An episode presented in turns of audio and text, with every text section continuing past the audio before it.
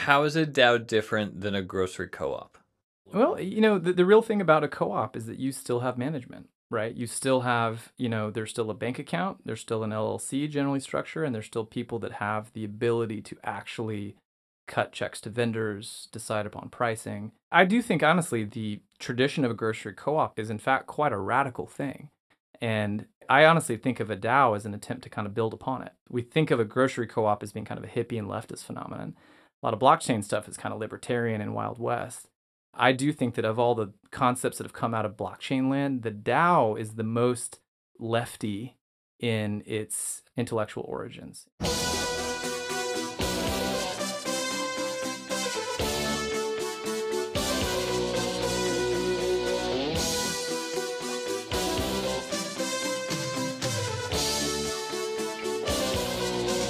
Marcus, remove specifics and convert to ambiguities. That's a very oblique strategy. I like it because I have a question for you, and so we'll, we'll try to keep that in mind. Okay. What is a DAO? A DAO is an acronym, stands for Decentralized Autonomous Organization. And it was a kind of a pure concept even as recently as pre 2015 2016 early ethereum uh, vitalik buterin wrote about it. Oh, the creator of Ethereum, who can multiply three digit numbers in his head. you had a lot of money pile into the first dao that they called the dao It was a singular, it was one thing. yeah the, the first one of it was just called this is the one this is the decentralized autonomous organization So, wait, was the idea of it already around as a broad category? it was Okay, yeah, yeah, it wasn't was like the a- first one was. It wasn't like Jesus Christ. lots of things in, in crypto have worked this way. It was a lot of like, you know, listserv emails or blog posts and people kind of conceptually saying this could exist. And then someone just trying it in practice.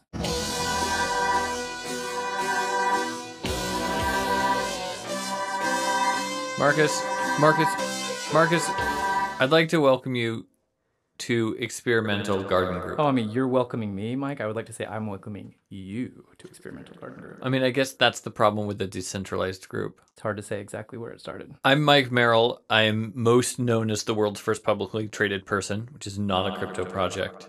And now I work at Roll, which builds social token tools and infrastructure. I am Marcus Estes, uh, high school dropout. Would you like some fries to go with that? from Alabama that has uh, operated a blockchain company called Chroma uh, for nearly a decade. Uh, Mike and I go way back, and this project is the latest of a constantly evolving series of conversations and sort of collaborations around the weird things about uh, communities and capital. People should listen to this podcast because Marcus and I have a history of accidentally being right about things way too early, which is honestly to say, Marcus is right about something way too early and drags me along kicking and screaming. It does feel like, with what we're covering now, we are potentially more topical than ever, and yet I still feel like we're going to have to do so much explanation. You know, a thought that's occurred to me is that that power of of kind of like cultural uh, soothsaying, I may just be getting less cool as I age, and so just kind of naturally harmonizing with the trends, right? So I can like maybe this time we can time it in such a way that we're speaking about things that make sense over the next year. I'd like to think that's true, and I would also say, Mike, that this project of yours. KmikeyM, and I think we're ten years in, right? Is that roughly the case? Eleven, K-Mike I EM? think. Yeah. So your your project to essentially securitize yourself through selling shares to the public in order to have them help you govern the decisions in your life, turning yourself into a stock market. Truly wild idea, a combative and conceptual idea. It's gotten you a lot of attention, rightly so, over time. And I think that it's making more sense to everyone. I think that you have been running something like a DAO for your own life for all of these years. And I think you've been ahead of the game. I think you're kind of a godfather. You can act like a man! What's the matter with you? The trick is do something for 11 years and then someone might give you a job. Take this job and shove it. Why do we need a DAO to solve whatever problems the DAO is solving? It's a great question, Mike. I think uh, philosophically, um, the different scales of DAOs are attacking different problems, right? But I, I think I would immediately go to this, which is the coordination of human labor. And if we think about the ways that we coordinate human labor today, the by far the most I suppose you could say successful or impactful form is the corporation. Get a job. Yeah. So um, most of us are employed by organizations that are not decentralized nor autonomous. They are very centralized, very authoritarian. This is the joke of capitalism: is that it's like outside of the corporation, you've got this wild west of even playing fields, and anyone is as much of a, a king or queen as anyone else. But inside of the corporation, it's a total dictatorship, right? So DAOs are attempting to use different mechanisms to coordinate human labor that don't rely on corporate ownership and that system of law. We've transferred some of the legal systems that have ascribed towards equity, which of course that was an invention of the since the 1600s, the joint stock corporation, right, the Dutch Sea Trading Company. We've got a new idea, which means maybe we get some of the some of that law ported to code that we disregard the notion of joint ownership through stock of a company. We try to coordinate through other means. And so the problem is trying to solve is can we, I guess, what make things together um, better? Let's say I want to start my own grocery co-op, but I want to do it fully in code. What would a grocery co-op look like as a DAO? Well, in a concrete way, this is going to be a bit challenging. And we're going to be discussing, I think, a lot of this on the show. A, DAO, a lot of times, the power that the DAO has to buy stuff, invest in stuff, and to move money. It's it's kind of in this mirror world of pure blockchain. So 99, perhaps 0.9% of DAOs really couldn't operate a grocery store because they have the free ability to, you know, vote on cool stuff.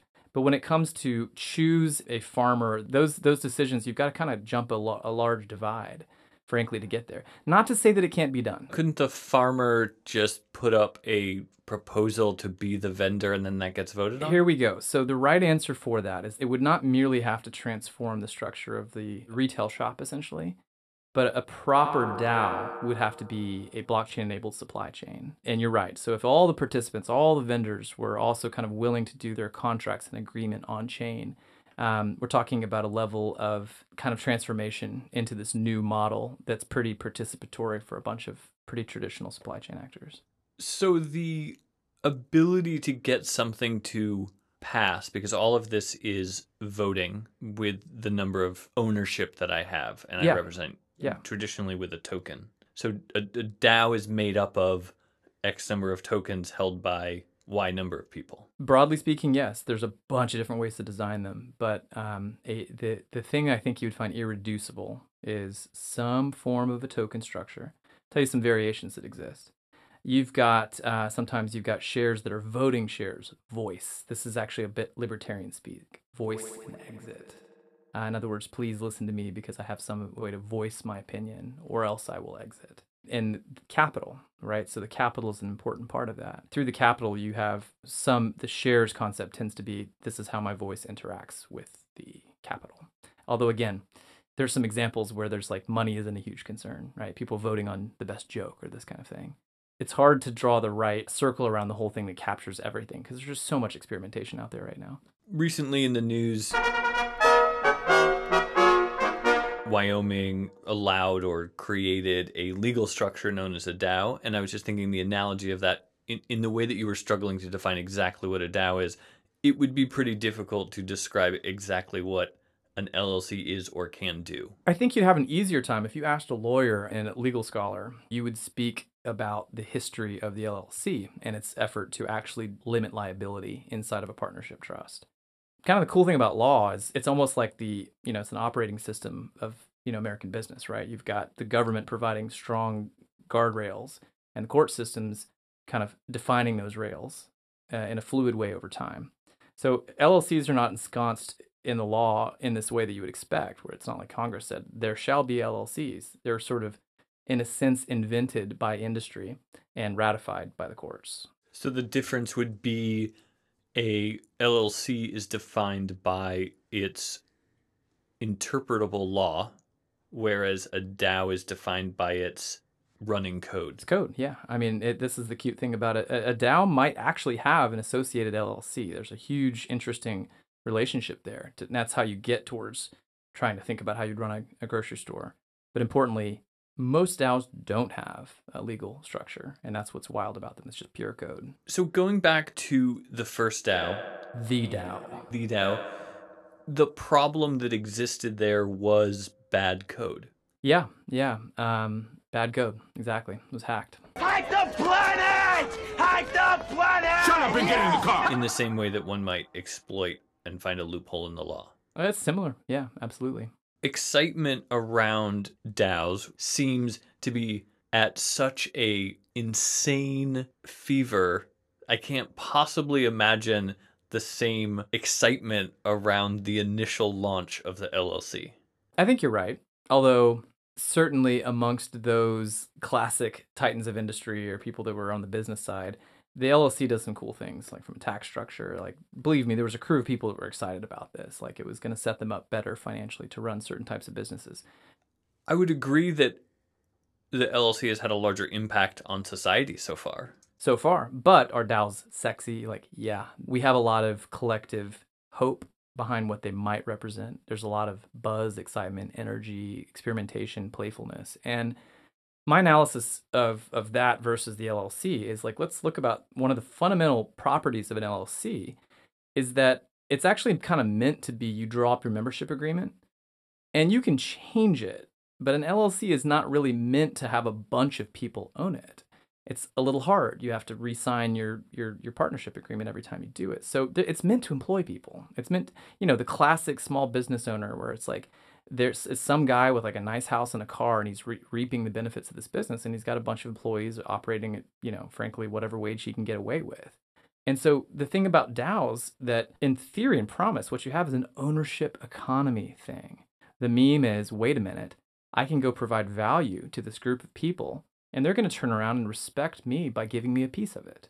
And so it's very much about us and what we're doing. DAOs culturally right now, I think, are taking advantage of a latent desire in the populace to go beyond the sort of trickle down amount of ownership that's available through stock market sort of structures and really think how could we slice the pie up and blur the line between customer and owner. If I'm a user of this thing, why can't I have a piece? And if I why can't I think of a way to help something that I like? There's a, more of a porous boundary between the edge of the company and the people that use and like the company. It's just this big welcoming, like, well, come join us. Let's all build together. Can we be a DAO? Maybe I wouldn't be here if that wasn't where we were headed.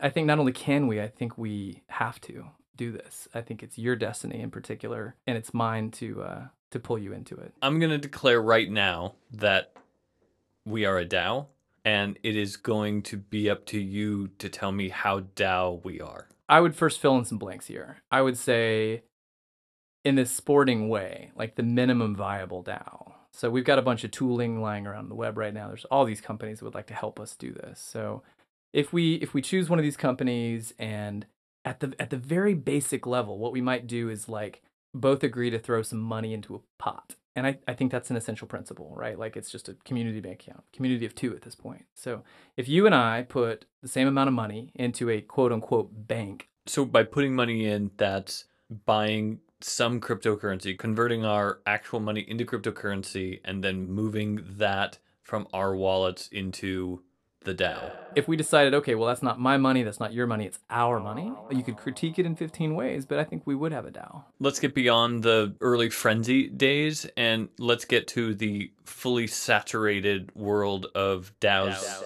DAOs everywhere. What does that look like and how is it a different way of operating than we have today? We probably will find vastly improved ways to essentially capitalize upon a broader array of human potential. And I think that's a massive win. Massive win. I think that we are wasting the energy that is latent in the talent of our citizens on planet Earth. On the other hand, we are absolutely talking about increased financialization of everything. And if we're not careful, a massive surveillance system laid upon it. And we might see some sort of like, you know, Chinese social credit like melded with American capitalism in a way that would be truly dystopic. We probably are firing up the capitalist engines one way or the other. I'd like to think that if we lean a little harder on the collectivism tip, we reform some of the worst impulses of capitalism get a broader sharing of the wins in a way that, that is not quite so divisive. Yeah, it should be millions and millions of small DAOs, Yeah. not the DAO. It would be a bad thing because if we have like one DAO, it's probably run by a total psychopath. Look at that subtle off-white coloring. The tasteful thickness of it. Oh my god. It even has a watermark. When I think about DAOs, it seems the closest I've ever seen to this idea that every thing in the most general and ambiguous way could be as vague as a concept or idea becomes investable. As someone who has financialized myself, I think that there is a lot of exciting things and a lot of darkness in that idea. When I think about DAOs, I think, what if we made a kind of chimera, that sort of fantasy beast, right? Where we took a little bit of capitalism, we took a little bit of socialism, and just tried some crazy freakoid new thing. And we just don't know. The other thing I think of is completely unknown. I don't have strong convictions about what the outcome is here, but I do have strong convictions that experiments are, are important. And I think this is a great one. Next week, we're going to have a DAO, a real DAO. We're going to talk about that, and we're going to invest some of the DAO's money into something. Experimental Garden Group is hosted by me, Mike Merrill, and my former business partner, Marcus Estes. Produced by Tom Carroll and engineered by Shadowband Inc. You can find us on Twitter at X Garden Group. That's the letter X Garden Group.